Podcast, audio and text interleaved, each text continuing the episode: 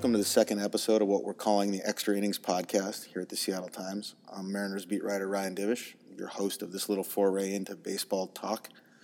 Um, why extra innings? Well, I think we all know about my love for extra inning games, and also because uh, a podcast to be named later was actually taken. So we went with extra innings. The music you heard coming into the show was by a band called Midnight Salvage Company out of Tacoma, a group of guys that are friends of mine. Uh, the lead singer, Brayson Alexander, gave me the MP3s of a few songs to use as lead in music because I don't really understand trademark laws or copyright infringement, and I didn't want to get in trouble. I like being employed.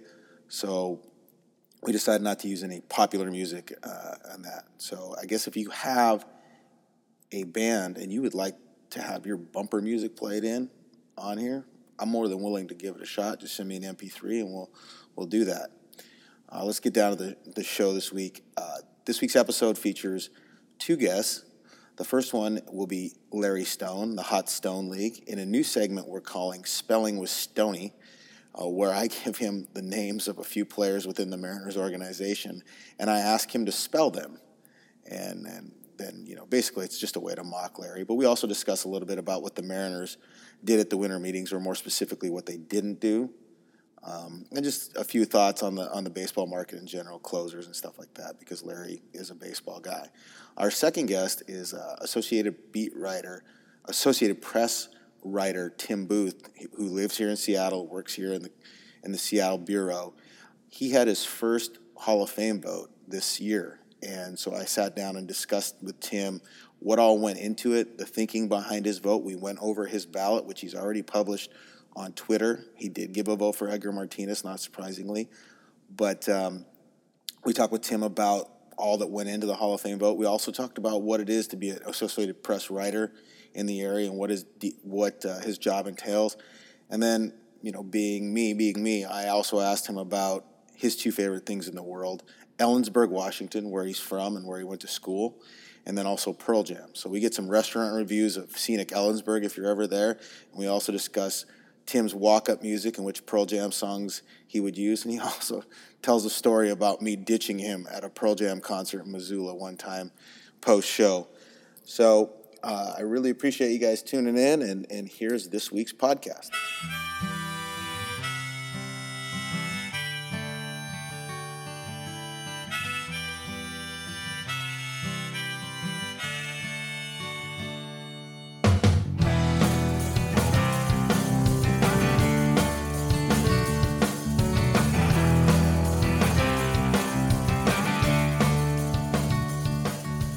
This is a new segment we are going to call Spelling with Stony.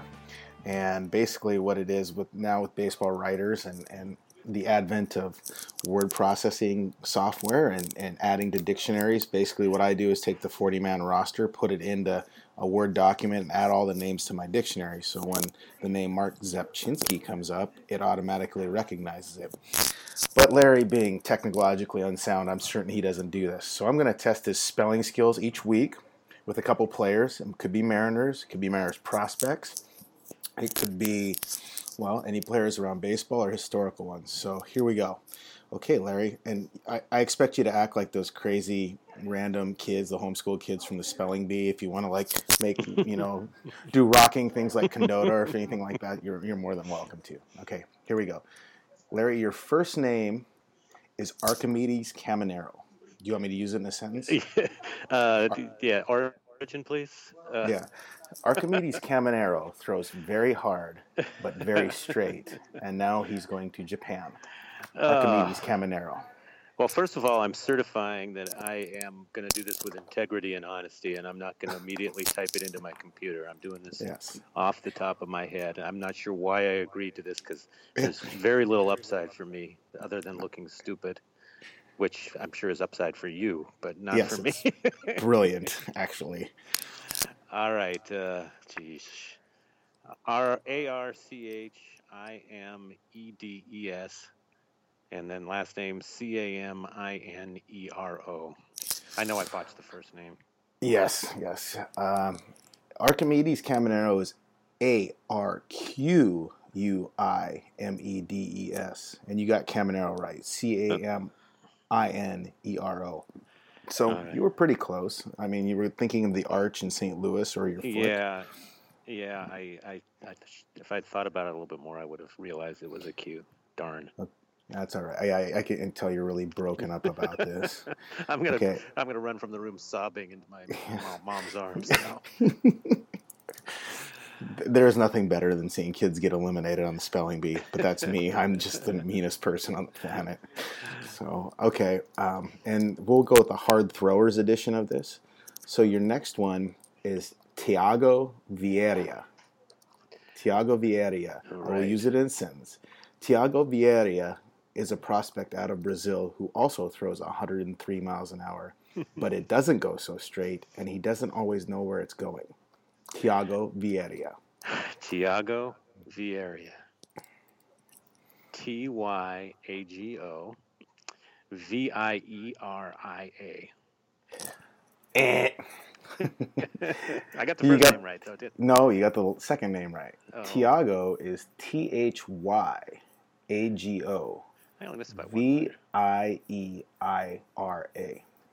I didn't get the and second part right either. No. As a prospect from Brazil, do you know what language he speaks? That would be uh, Portuguese. Yes. Although his English is pretty good. I'm doing a story on him this week, so I wow. talked to him at the fall league. You talked to so, him? Yeah. Yeah, he's a nice kid. Nice kid. He throws very hard, from what everybody says. Uh, speaking of hard throwers, we'll get you a couple thoughts on the Hot Stone League. What uh, what was your thought on all these closers over the winter meetings and beyond on the money that they're getting? Well, uh, it's pretty stunning. I mean, you know, ten years ago, closers were not valued like they are today. But when you look at the, you know, the World Series and you see what the short relievers mean for a team, uh, it's no wonder that uh, they're probably getting what they deserve considering their impact on the game. So I think that's probably the way it's going to be now. It's uh, you're going to you're going to pay for for an elite closer like you pay almost for an elite starter. So. Don't, um, don't you think? I mean, I, I know that the World Series kind of showcase what you can do with those guys, but you can't run it like that no, for the no, whole season. No, th- that's for sure. You can't do what they did with Andrew Miller and spot him two, three innings and every day. But but you should certainly can do that for for a short series in, mm-hmm. when you get to the postseason. But I think you know, I think uh, uh, Scott Servais pointed this out when you you guys were talking to him at the winter meetings that it's just not feasible. You you to do that all season, or you'll you'll burn the guy out long before the the postseason. But you know, it's kind of risky too to put that kind of money in uh, in that those kind of years in closers when uh, not many closers have staying power as elite closers. Uh, I mean, uh, you just look, the, guys fade in, they fade out. And the, the, Mariano Rivera's and the Trevor Hoffmans, who were good for eight, nine, ten years, there's just not that many of them. So you may have a guy who's throwing 100 miles an hour now and is an elite closer in three years. He may have burned out, and you're stuck with the, the rest of that contract. So, uh, the, my, a better strategy might be to just try and piecemeal that from every couple of years with uh, with a, with somebody the hard the, the next hard thrower from your organization like like a like a Diaz, like the Mariners did. They they've got him cheap for a few years now.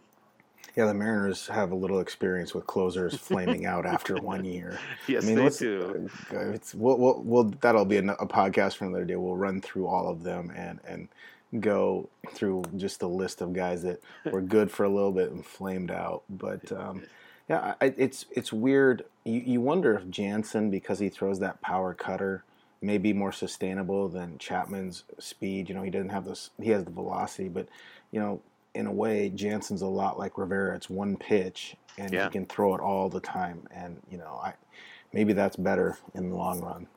Could be, yeah.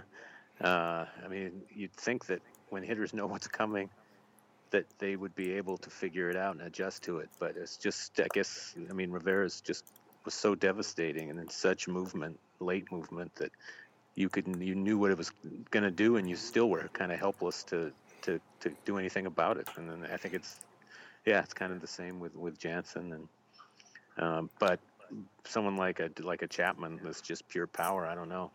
That might not, uh, that, that might not be sustainable. So are they? Uh, do you have the Cubs and Red Sox slotted into the World Series as we speak right now? Probably not. Uh, what? Well, I probably it's just that the chalk doesn't always doesn't always come through. I know I'll it was, it was pretty chalky for the World Series champion this year, I think, yeah, wasn't it? it? It was. That was a, that was more of a rarity, though. I mean, I want to see what all the teams do. There's some other pretty good, pretty good ball clubs. I mean, I, the, the Dodgers. Uh, I'm not convinced on the the Cubs starting pitching. No, no, nor yeah, should mean, be. Yeah, so you know, I'm not necessarily just going to rubber stamp them in there. Uh, there's a couple other teams. I mean, those are probably the front runners for sure besides the sale trade and, and you know and the White Sox selling off was the biggest surprise that Andrew McCutchen is still part of the Pirates, your dream player, because he's, he's still part of the Pirates. Yeah, for now. Uh, I mean, I think the Pirates probably wanted to get a Chris Sale package for McCutchen, and teams just weren't willing to do that, considering he's he's not as marketable as Sale because he's uh, I think he's got, got more years left his or fewer years left on his deal uh, for more money, and he's not in his prime like like uh, Sale is. He's he's coming off a bad year, so I'm sure they were asking, as you were saying on the podcast we were last week, they were asking for. Diaz, uh, O'Neill, and what, what, was it, one more prospect? One of the pitchers. Those, one of the pitchers. Yeah, yeah, one of the yeah, um, uh, either uh, Walker or Paxton. I mean, that's just as much as I love uh, Andrew McCutchen and think he'd be perfect for the Mariners, uh, there's no way you make that deal. That's just too much to give up for him. So if they were their, their mistake, I think the Pirates made a kind of a tactical mistake in having it be so public. So now you have a superstar who knows that you were trying to get rid of rid of him. He'll be a little disgruntled because of that. It's kind of awkward, and you didn't get what you wanted for him, and now now he's yours, and you've got to deal with the aftermath of that. So um, it'd be interesting to see if he has a if he has a bounce back year or, or not, and if they actually keep him. I mean, it's a long time before opening day. Teams will get desperate. Maybe maybe either the Pirates will back off, or there'll be a team that decides that McCutchen is the piece that's going to put them over the top. Maybe they want to look at him in spring training, and maybe in uh, the middle of March they'll they'll relent and give the deal the Pirates want. Yeah, this whole situation is like having a girlfriend who decides she wants to go on a break, and she goes on Tinder and and all these dating sites and figures out she can't find any better, so she comes back to you. That's pretty much what it's like. Not that I'm speaking like from. You have experience. Yeah, no, I, don't want to talk about it, Larry. Um, uh, yeah. Other than that, any other stuff from the like? I know you followed it. What else did you think? Anything that surprised you at the winter meetings at all? Let's see. Uh, not really. Uh, guys have I've got I've got soccer dancing around in my brain after. Don't ever repeat that sentence, Larry. Yeah. Ever. After going to Toronto, covering that, doing the parade yesterday, it's like uh, uh, I sort of have momentary amnesia on what happened at the winter meetings a couple of weeks ago. So give, give, give me a, give me something that uh, I can respond to. Uh, I don't really. I didn't think. Of, I mean, maybe the most surprising thing for me was that the Mariners didn't make any major moves. But yeah, you know, exactly. But maybe uh, maybe they'll get somebody. I don't know. They got to get a pitcher. I think, yeah, they need to get a pitcher, and I I think they may need to get an outfielder too. I just find it hard to believe that they're going to go in with the likes of Gamel and uh, Mitch Haniger, Haniger, and uh, and Heredia, and those, those guys with prominent roles. Uh, I think they need one more established outfielder. Hey, and, Mark, and I still Mark Trumbo's an established outfielder. yeah, that was the uh, that was the most bizarre rumor of the winter meetings, and uh, I don't you I don't think you ever gave it much credence, and neither did I. Just there were so many things wrong with that, starting with the fact that uh, you know the uh, he didn't seem to to be uh, Dipoto didn't seem to be a big fan of his, and uh, I mean, there was a lot of money. And uh, you trade a guy, you trade a guy a couple times. I mean, what do you, you don't take it yeah. personally? It's business. and uh, you know he's not athletic, which is what they were looking for, an athletic outfielder. So uh, just didn't make any sense on a lot of levels. So um, Trumbo hasn't signed yet, though, has he? No, I, I think he'll end up with the Rockies. Yeah, Rockies are gearing up. They already they got Desmond, uh, and they.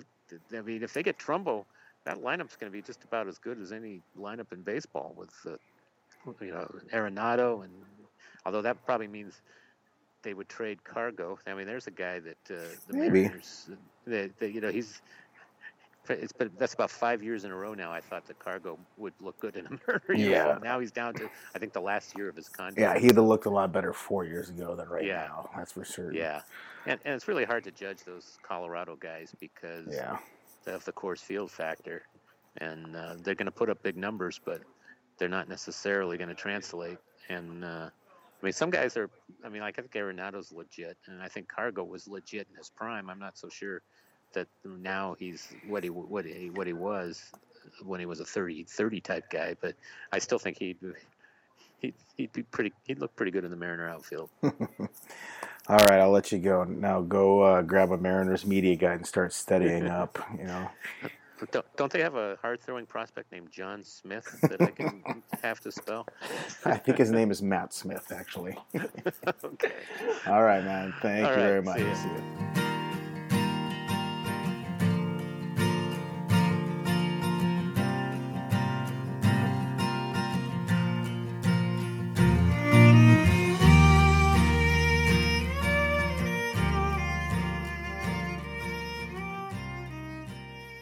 Tim Booth of the Associated Press. Uh, Tim's a friend of mine. I've known him since I first moved out here, uh, and he's covering.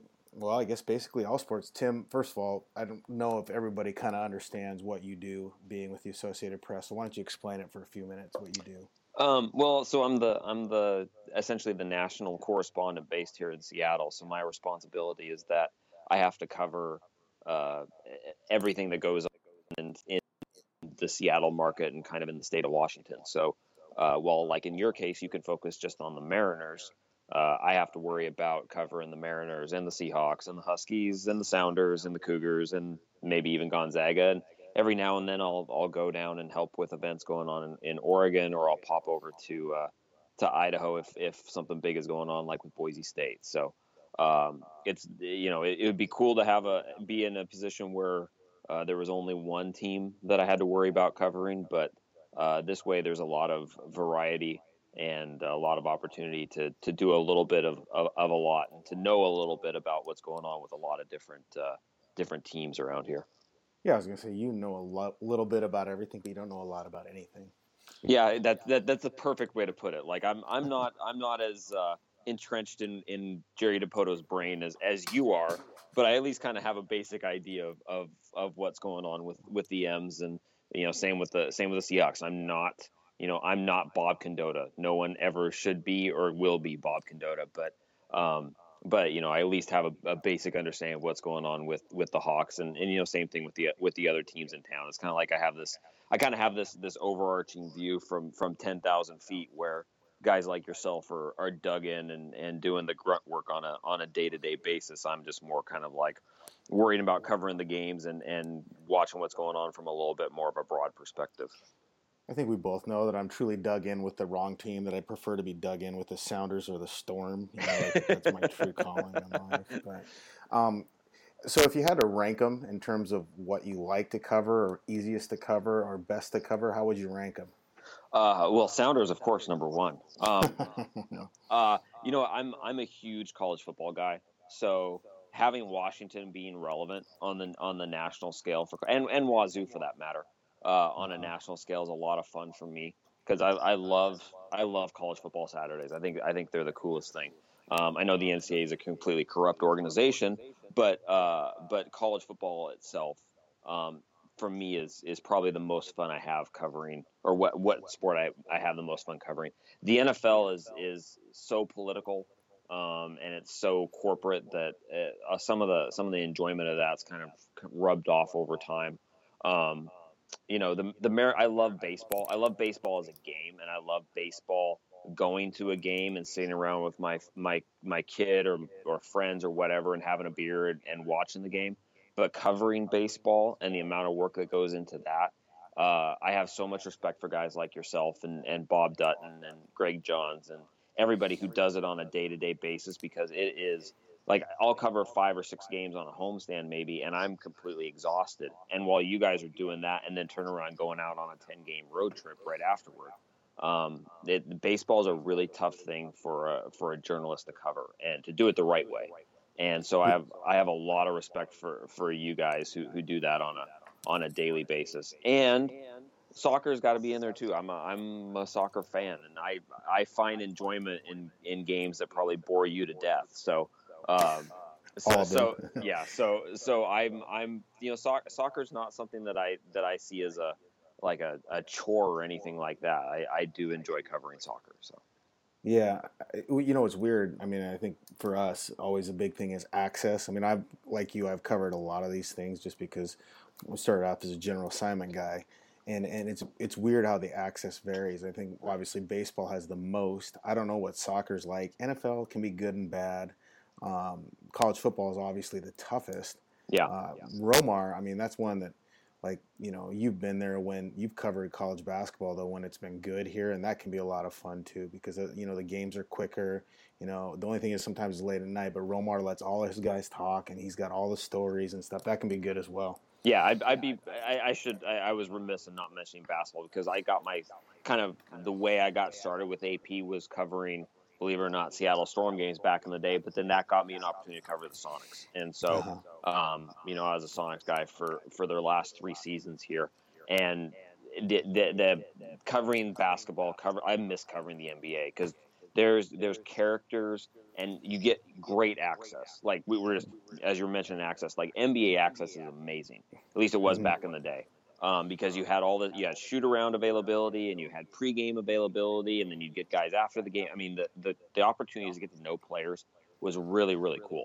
Um, and then college basketball, like when college basketball is good um, around here, it is like you said, it's a lot of fun to cover because you've got you have some people who.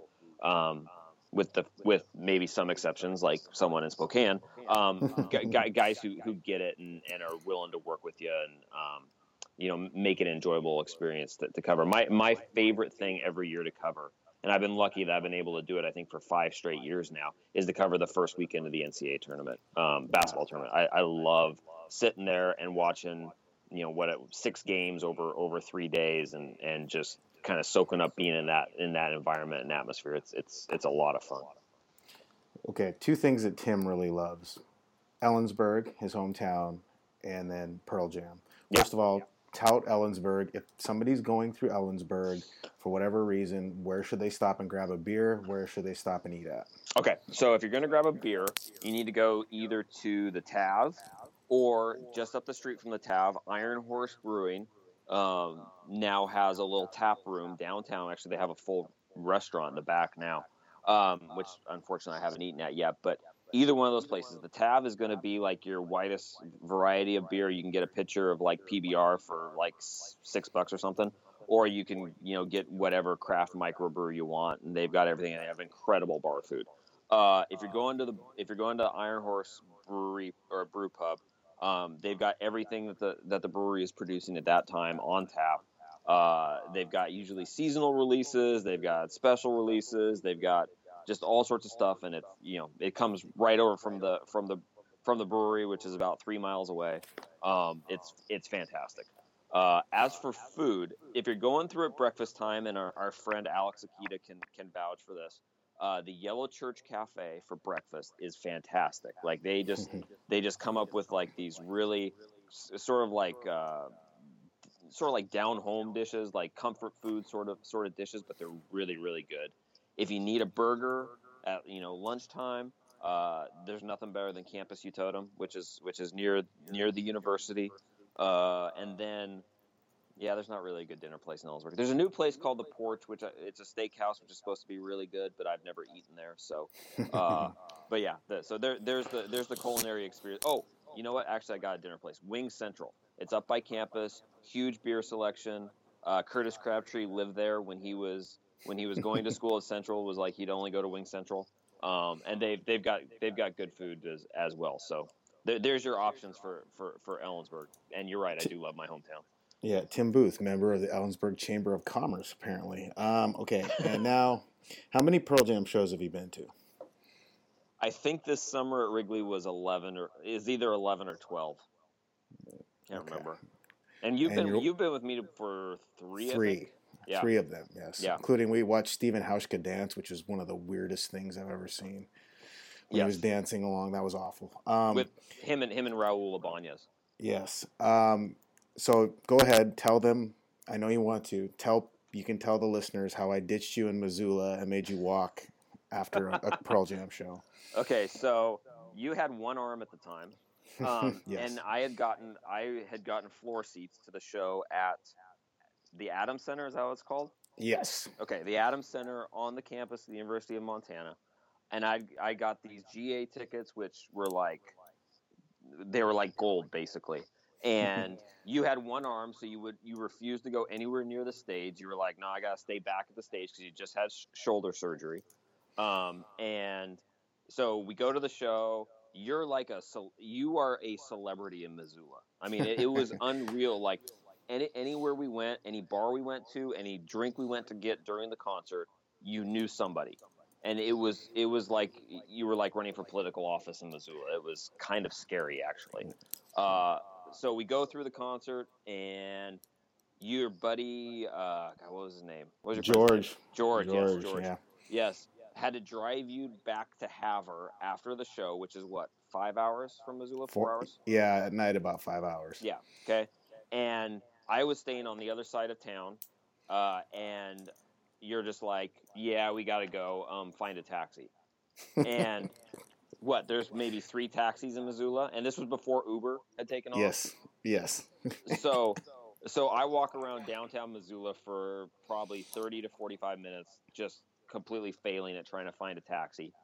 And so then I just started walking. I started walking in the, you know, pulled up Google Maps on my phone and just started walking in the direction of my hotel. I ran into a couple of guys who were at the concert from South Dakota, and they were kind of in the same boat. They were staying out, like way out where I was, and they we just started walking together and talking and blah blah. And we got, I think it was about five miles because I think our hotel was like seven miles away. We got about five miles, and finally like we were able to flag down some some like 19 year old gal who was just getting off work and was willing to to uh, give all of us a ride to our hotel.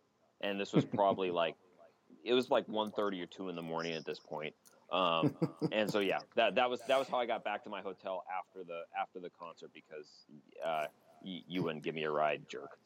No, that was George's fault. George was driving. George is kind of a jerk. You met him at the U.S. Open. We all know what kind of person he is. He's been my best friend for, since like I was fifth, like kindergarten. So anybody who's been friends with me that long probably going to be a jerk on some level. That, that's true. Uh, You're right. okay, quickly, which because I know you're going Pearl Jam for your walk-up music. You got two choices. What two songs will you use for your walk-up music? Because I know you're going Pearl Jam. Um, State of Love. Or would you Trust. go Temple of the Dog? Ooh, that's a good call too. Um, no, I'd go. I'd go State of Love and Trust, which is kind of it's that's kind of stealing it from John Boyle because that used to be his bumper music when he would do uh, radio on KJR. Mm-hmm. Um, mm-hmm. Was was State of Love, but I really like that song. And God, second one. Um, man, I don't know if I can come up with a second one. Uh, I don't know. That's a really good question. I, I had someone. I had someone put me on the spot about this on the radio a few weeks ago, saying, "Give me your two best Pearl Jam songs." I was like, I, I can't. I can't do it on the spot. Like, I, this takes some serious thought and, and contemplation on my part to, to come up with a good answer. I know "State of Love and Trust" would be one of them. I feel like that's going to be like a, a, an epic Tim Booth Facebook post. You know, you crank out, you know, like Jeff Baker blog link that's going to be, you know, going through what what Pearl Jam songs because it is hard. I mean, you know, because you like different Pearl Jam songs for different reasons. They're all, I think, the beginning of like Alive or Jeremy or something like that, where they have that kind of little riff. That's good for walk up, but yeah, know, after you're you right. the song. Yeah, okay. that, yeah, those would those would be. That, you're right. It is it is about kind of like the riff to open up the to, yeah. to lead off the song to to get into it. So yeah, that's a good point. Okay, we're gonna get into it now. So for people don't know, Tim got to vote in the Hall of Fame for the first time. He he got into the BBWA a year before me, so I get my vote next year, I believe. Uh, and this was his first time voting for the Hall of Fame. So, how nervous were you when you got the ballot? I mean, you, I know you've been thinking about it. You know, you've talked with me and Larry Stone about it. But how difficult was it when you were going through it, and how much? You know, I mean, I think people think that a lot of guys just check ten names and call it good, but it, there's more to it than that, isn't there? Yeah, absolutely. Um, I, I, I took this really seriously um, because I think it's it, it's something that I've known as like you said, has been kind of coming down the coming down the pipe for a while that that this was going to happen. Um, and it to me, it's a to me it's a it's a big honor. And I, I feel like if you're if you're voting for something, whether it's like this year I voted for AL Manager of the Year. If if you have the opportunity to do something like this, you need to put the the effort and the and the serious consideration into it. So, um, yeah, I mean this was this was this was a this was a big deal for me, and uh, I I think the biggest thing with this year for me was that I knew I was setting some sort of precedent. Like I've seen I've seen on Twitter the last few days how Kirby Arnold, our, our friend Kirby, has been getting just blasted by some people because he decided this year not to vote for Curt Schilling, and mm-hmm. his justification is totally totally reasonable. But I knew that going into this first year that okay, people are going to look at this and people are are, are going to want to know why I voted a, a, certain way, and I need to be able to back that up. I need to be able mm-hmm. to say this. These are the reasons why I decided to vote for some people, or I've decided not to vote for some people. Um, and so I think to me that's what took the longest was kind of coming up with what my, I guess, compass in a way was mm-hmm. for deciding how I was going to approach this. How do I approach the guys who were um, under PED sus- suspicion? How do I approach the guys who were known to be PED violators? Um, how do I approach guys who are specialists? You know, all those mm-hmm. sort of sort of things that that are presented to you on the ballot.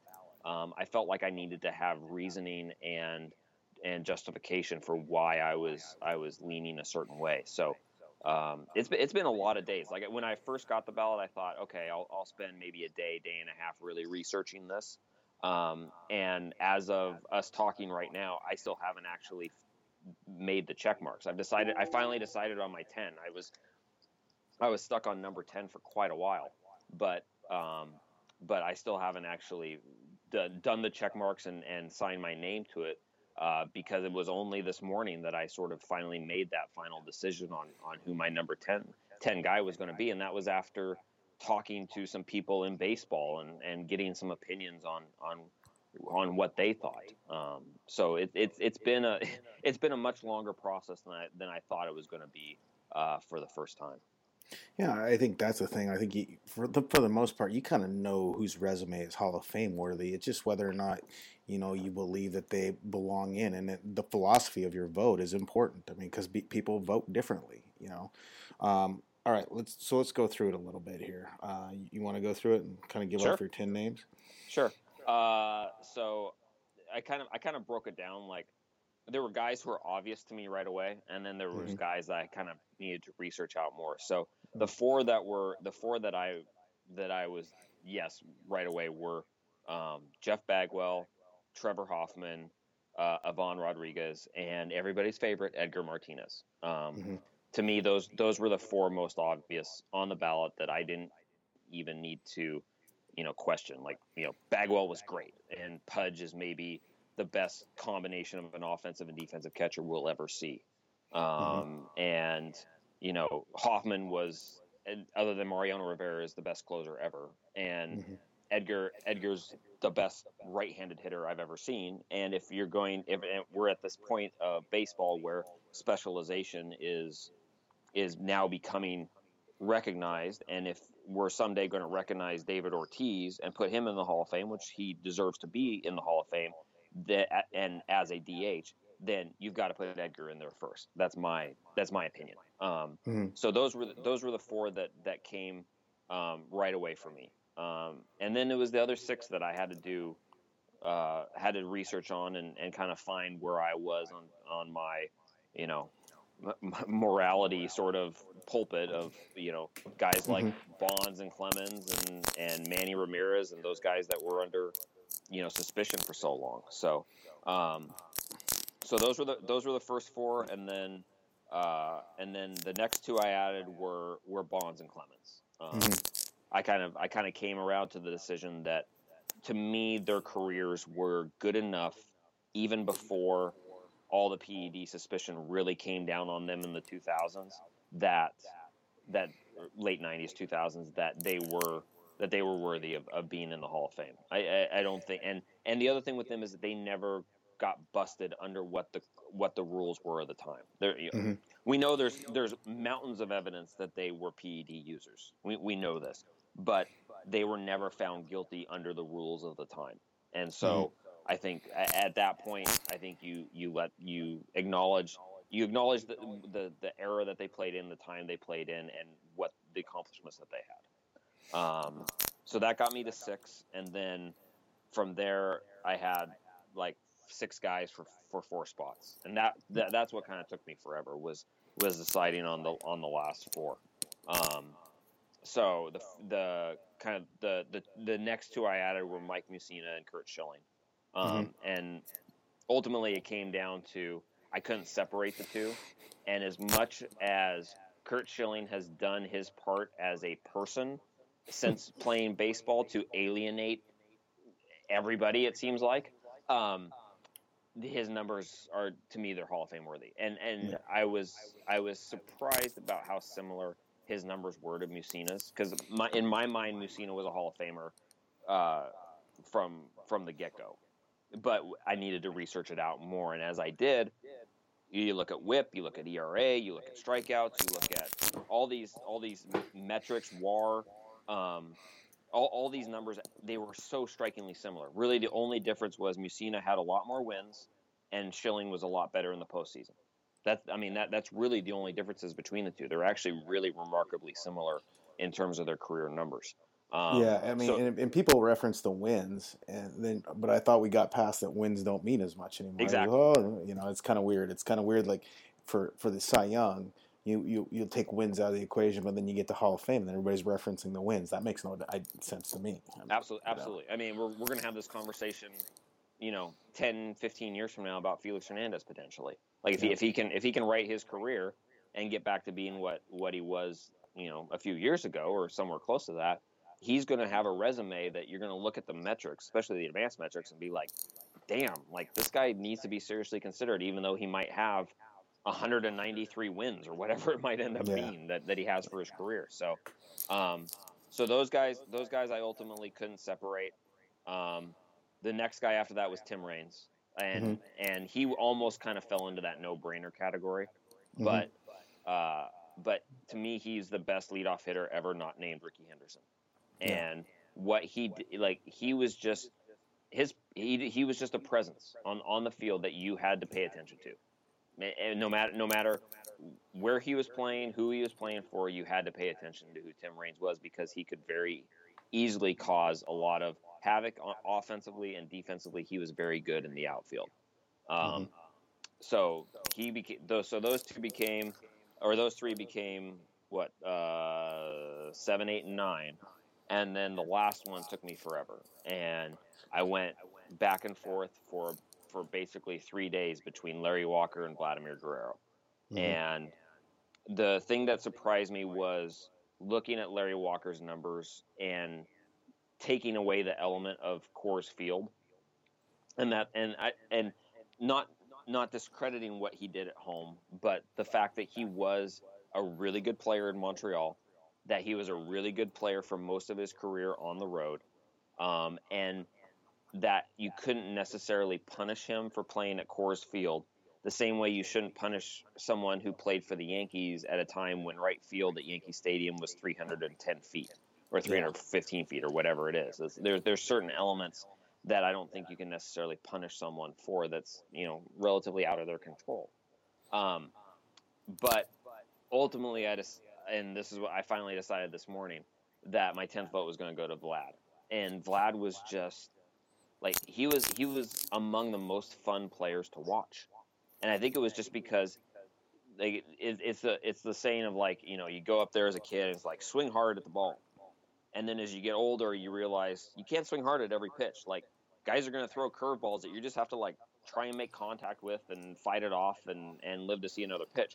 Vlad swung hard at everything. Like he he he completely lived the the what you're told as a as a 12 year old in little league to go up there and swing hard. That was him at the plate all the time. And then you look at his numbers and it's like, oh, in a in a 16 or 18 year career, he had uh, he had two seasons where he hit under 300, and those two seasons he hit 290 and 295. I mean, it wasn't. It, that, that's that's pretty amazing for a guy who who had that sort of approach at the plate. Um, to to put up those type of of consistent numbers for average. Um, and then while he while defensively, I think you could say Larry Walker was a better overall defensive outfielder than Vlad was. Um, you didn't screw with Vlad on a on a ball hit to hit to right field, especially early in his career. I mean, yeah. the arm that he had was was amazing. I mean, so, yeah, those those those two guys had the two of the greatest arms from the outfield oh, yeah. in baseball. And it's and, and, you know, I mean, you know, like being growing up around here.